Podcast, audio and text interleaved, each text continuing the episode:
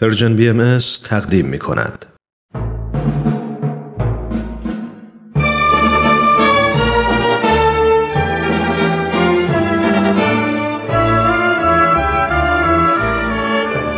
رادمردان جاوید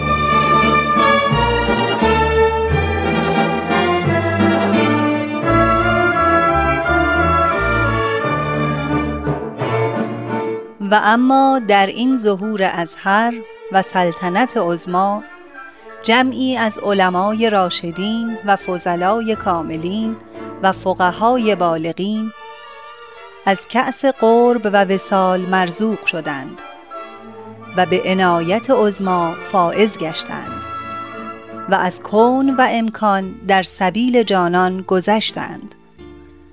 همه اینها محتدی و مقر و مزعن گشتند برای آن شمس ظهور به قسمی که اکثری از مال و ایال گذشتند.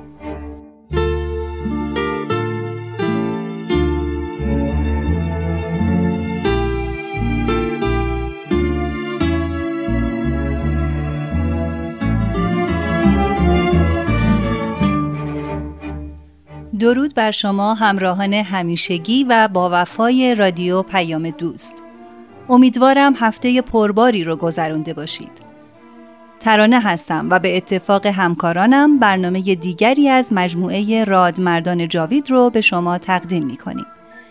به یاد دارید که این مجموعه سرگذشت گروهی از اندیشمندان و علمایی رو بررسی می‌کنه که هر کدام از اونها فضلای با ایمان و منصفی بودند که به محض شنیدن خبر ظهور آین جدید با شجاعت ترس و انکار رو کنار گذاشتند و با تحقیق و جستجو به حقیقت رسیدند. و البته هزینه هنگفت بابت اون پرداختند. این فرزانگان از جان و مال و مقام خود گذشتند. پیروان و مقلدین خود را از دست دادند و به جای حرمت و توجه دشنام و ناامنی و دربدری رو ترجیح دادند. حتی برخی از اونها جان شیرین خود را در این راه از دست دادند. از این هفته سرگذشت یکی دیگر از این رادمردان رو مرور می کنیم فردی که در آین بهایی از جایگاه خاصی برخوردار است و پس از ایمان سراسر عمر خودش رو وقف خدمت به این آین نمود و هر گونه زحمت و مشقت رو در این راه بر خود هموار کرد. او میرزا ابوالفضل فرزند بزرگتر میرزا محمد گلپایگانی است. دوستان در ادامه برنامه با ما همراه باشید.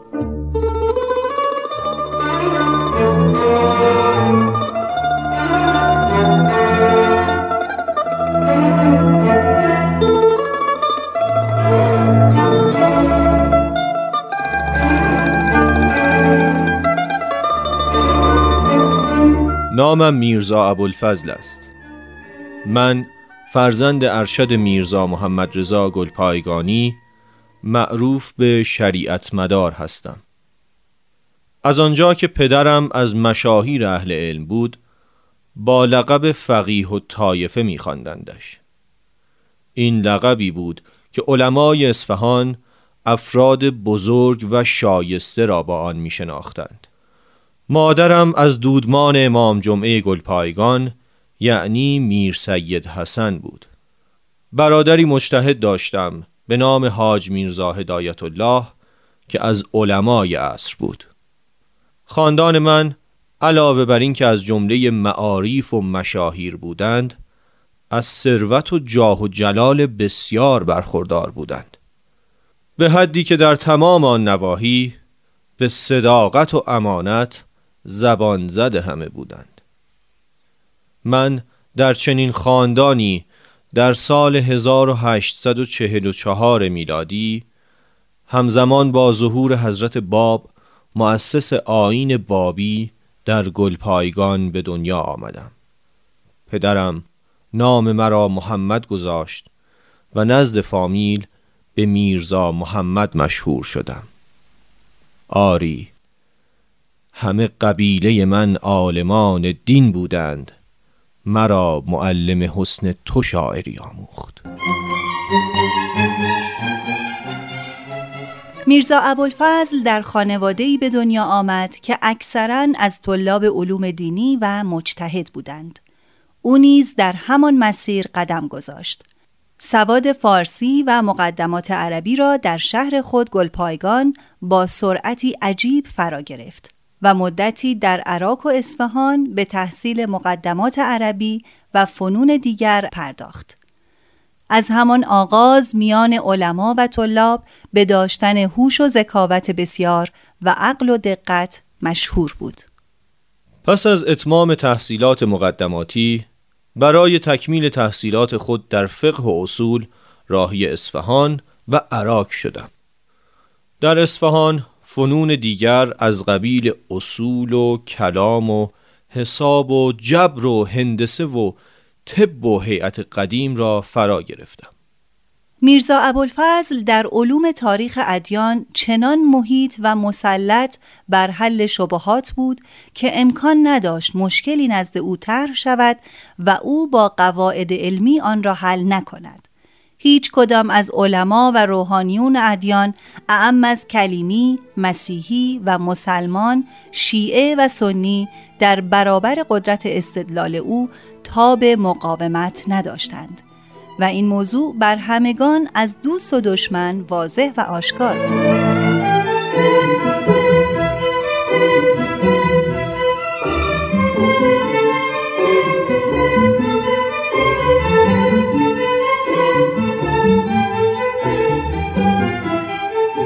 زمانی که پدرم درگذشت برای تقسیم ارث و دریافت سهم خود به گلپایگان مراجعه کردم. اما برادران به حق من تجاوز نمودند و حاضر نشدند تا از ارث پدر نصیبی آیدم شود. به قصد دادخواهی به تهران سفر کردم. چند ماه برای احقاق حق خیش به مراجع و مقامات مراجعه کردم اما نتیجه نگرفتم. پس در مدرسه حکیم هاشم که بعدها به مدرسه مادرشاه معروف شد منزل گرفتم و نزد ابوالحسن جلوه که در مدرسه دار و شفا تدریس می کرد به تحصیل حکمت الهی پرداختم. پس از چندی ریاست و معلمی مدرسه حکیم هاشم به من محول شد.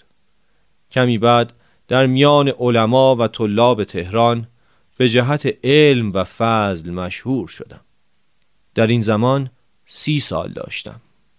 ساعتی از روز را به تدریس علم کلام می پرداختم و بقیه اوقاتم را نزد ابوالحسن جلوه که از حکمای مشهور تهران بود به تحصیل حکمت مشغول شدم. در علوم جدید تحصیل نمودم و به تحقیق در حالات ملل و ادیان پرداختم. با دو تن از علمای بودایی در تهران مراوده یافتم و با فلسفه بودا آشنا شدم. زمانی که میرزا ابوالفضل در اصفهان بود با چند تن بابی معاشرت داشت و با آین جدید آشنا شد. اما به واسطه غرور بسیار مبانی این آین را مورد اعتنا ندانست. در تهران یکی از شاگردان او به نام شیخ هادی که با یکی از بهاییان به نام آقا عبدالکریم ماهود فروش سر و کار داشت با بهاییان وارد مذاکرات دینی شد و آنچه میشنید به عنوان نقل قول نزد ابوالفضل روایت می کرد و از او جواب می گرفت و در مقابل دلایل بهاییان بیان می کرد. میرزا ابوالفضل خودش هم با آقا عبدالکریم آشنا شد بدون آنکه از ایمان او به دیانت بهایی آگاه باشد گهگاه به دکان او می‌رفت تا آنکه حادثه ای پیش آمد که به کلی موجب تغییر حالت او شد او که به دانش و علم خود مطمئن و مغرور بود در اثر تماس با یک بهایی بی سواد پرده های تیره تکبرش شکافت و وادار شد تا به فکر جستجوی حقیقت بیفتد.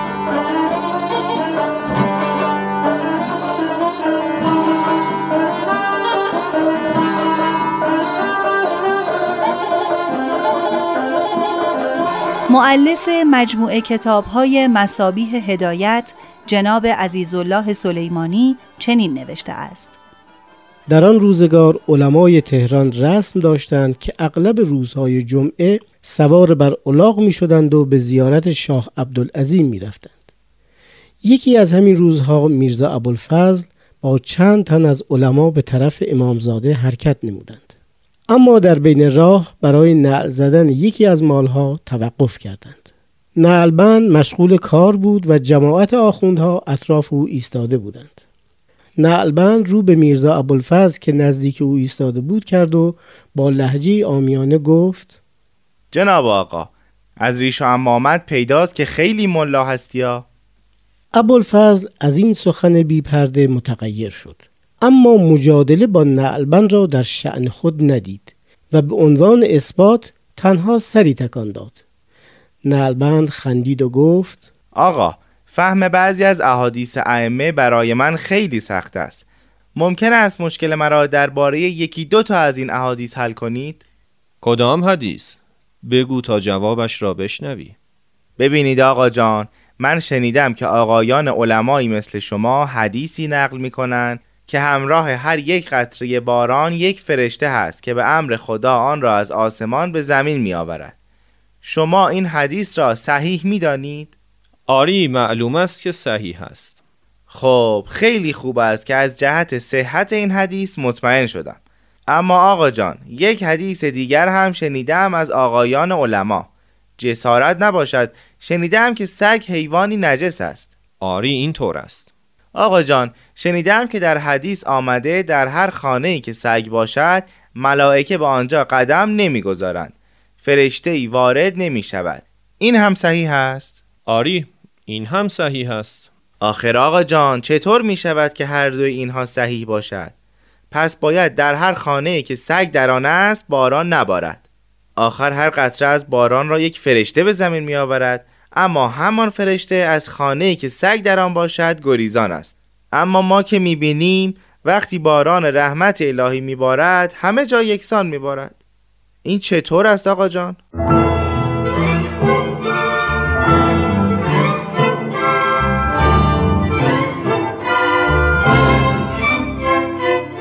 میرزا ابوالفضل آنقدر در برابر این سوال مشکل خود را کوچک و زبون یافت که غرق در شرمساری و خجالت شد.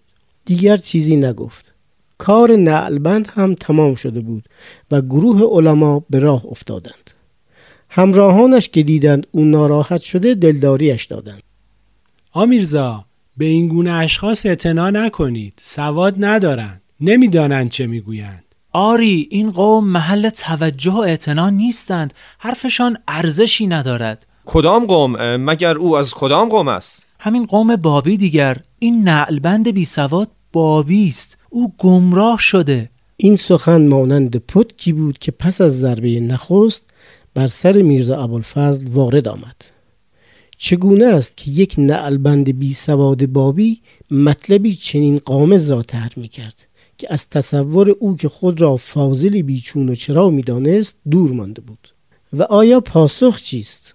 این مسئله پیچیده معین می کرد که مطالب و آیات کتب مقدسه را نمی توان به طور تحت و لفظی قبول کرد بلکه برای دریافت این گونه آیات که کم هم نیستند باید با ایمانی که با عقل و منطق و بصیرت همراه باشد آنها را درک کرد.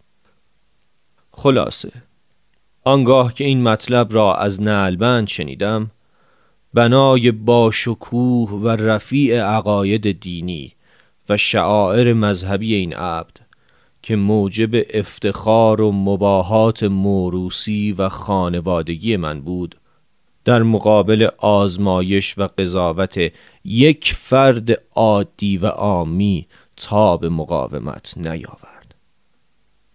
پس از آن با کمال جدیت و بدون هر گونه تعصب شروع به یک رشته مطالعه و تحقیق در آثار حضرت بهاءالله مؤسس آین بهایی نمود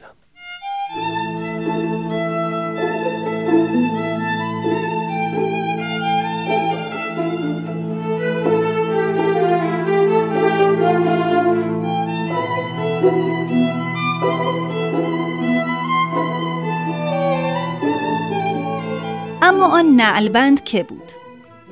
استاد حسین نعلبند علوم معمول زمان را نیاموخته بود اما به خاطر ایمان به آین بهایی به مدت دو سال در زندان ناصرالدین شاه به زندان افتاد و با فضلایی چون جنابان حاجی آخوند و ابن ابهر در زیر کند و زنجیر بود. او که در کاروانسرای شاهی به شغل نعلبندی مشغول بود از مؤمنین اولیه این آین محسوب می‌شد. با وجود بیسوادی از احاطه عرفانی و استدلالی بهرهمند بود. او موفق شده بود تا افرادی دیگر را هم به تحقیق و جستجو وادار کند تا در نهایت به دیانت جدید ایمان آوردند. برگردیم به شرح حال جناب ابوالفضائل گلپایگانی. از کتاب مسابیح هدایت و از زبان نویسنده کتاب عزیزالله سلیمانی ادامه می دهیم. آقا حسین نلبند به نزد آقا عبدالکریم ماهود فروش رفت و واقعه را تعریف کرد. او هم که در پی فرصتی برای گفتگو با میرزا ابوالفضل بود خود را به او رساند. جناب میرزا در اصفهان همسایه ای داشتم که به نام عقیده بابی کشته شد. من خیلی از این واقعه متأثر شدم. وقتی برادرش را در تهران ملاقات کردم علت قتل برادر را جویا شدم. او گفت که حضرت حجت موعود ظاهر شده و عده زیادی از اهالی ایمان و عرفان و دانشمندان نامی در این امر تحقیق کردند و به او مؤمن شدند. برادر من هم که از جمله مؤمنان بان حضرت بود دستگیر شد و به همین علت جان خود را از دست داد. جناب میرزا دلخور نشوید اما این رفیق من به من اثبات کرد که همه پیامبران همیشه در معرض تعصب و دشمنی علمای دینی بودند من هم راستش از شما چه پنهان جسارت نباشد. به این روحانیون و رؤسای دین اعتمادی ندارم. اما از آن جهت که شما را منصف می‌دانم تقاضا می‌کنم مرا از این دودلی و استراب رها کنید. از من چه می‌خواهی آقا عبدالکریم؟ بر من منت گذارید و با این مرد مناظره کنید. می‌خواهم حقیقت بر من آشکار شود. با دردی که از حادثه بامداد آن روز و سؤال آن نلبند داشتم مناظره را قبول کردم. آقا عبدالکریم یک شرط دارم. هرچه بگویید. به نحوی که این آشنایت متوجه نشود ظرف غذای او را از من جدا کن. هر طور مایل هستید من همان را انجام می دهم آن شب چندین موضوع مورد بحث قرار گرفت و میرزا ابوالفضل اطلاعات جدیدی از آین نوظهور به دست آورد. سپس قرار شد که آقا عبدالکریم ایشان را با یکی از فضلای بهایی ملاقات دهد. آن شخص هم صاحب مقام والایی از دانش نبود اما سخنی جذاب و زبانی گویا داشت به نحوی که میرزا از هر در که وارد مناظره و بحث می‌شد با جوابهای ساده اما دندان شکن روبرو شد شما می‌گویید منظور از یوم الله و یوم الرب روز و زمان رب اعلاست؟ یعنی شما سید باب را رب می‌خوانید؟ او را خدا می‌دانید؟ نعوذ بالله. استغفر الله. پس چیست این تفسیر؟ این کفر است. آقا میرزا شما بگویید ببینم. آیا رب الارباب از نامهای خداوند نیست؟ آری هست. خیلی خوب. معنی رب الارباب چیست؟ رب ربها. یعنی خدای خدایان. اگر نیست بگویید تا بدانم. خیر معنی همین است. خدای خدایان. پس از قرار ربهای دیگری هم موجود است. خداوند هم خدای همه این خدایان است. خب سید باب هم یکی از همین خدایان است. نماینده خدا در روی زمین. خدایان دیگر هم بهترین مخلوقات خداوند هستند. مثل موسی و عیسی و محمد. خدای عالمیان هم خدای همه آنهاست. که اینطور. جناب میرزا از شما در عجبم. چطور شما که در درجات بالای علم و فضل قرار دارید چنین مسائل خفیف و سوالات سبک و ساده ای را برای بحث انتخاب می کنید؟ این مباحثه سه شب به طول انجامید. بزرگترین فایده آن این بود که مرا از آن مقام تکبر و غرور بیجا فرود آورد. وقتی خود را در برابر شخصی آمی آنطور ناتوان و زبون یافتم دانستم که دلایل و براهین آین جدید برای اثبات حقانیت خود بسیار قوی تر از اوهام و ایرادات من است. در غیر این صورت غلبه شخصی عامی بر عالمی چون من از تصور خارج است.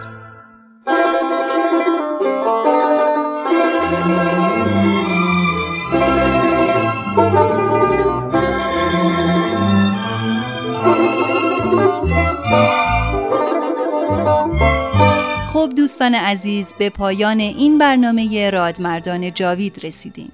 حتما با ما در هفته آینده با ادامه شرح احوال جناب ابوالفضائل گلپایگانی همراه باشید. تا بعد بدرود.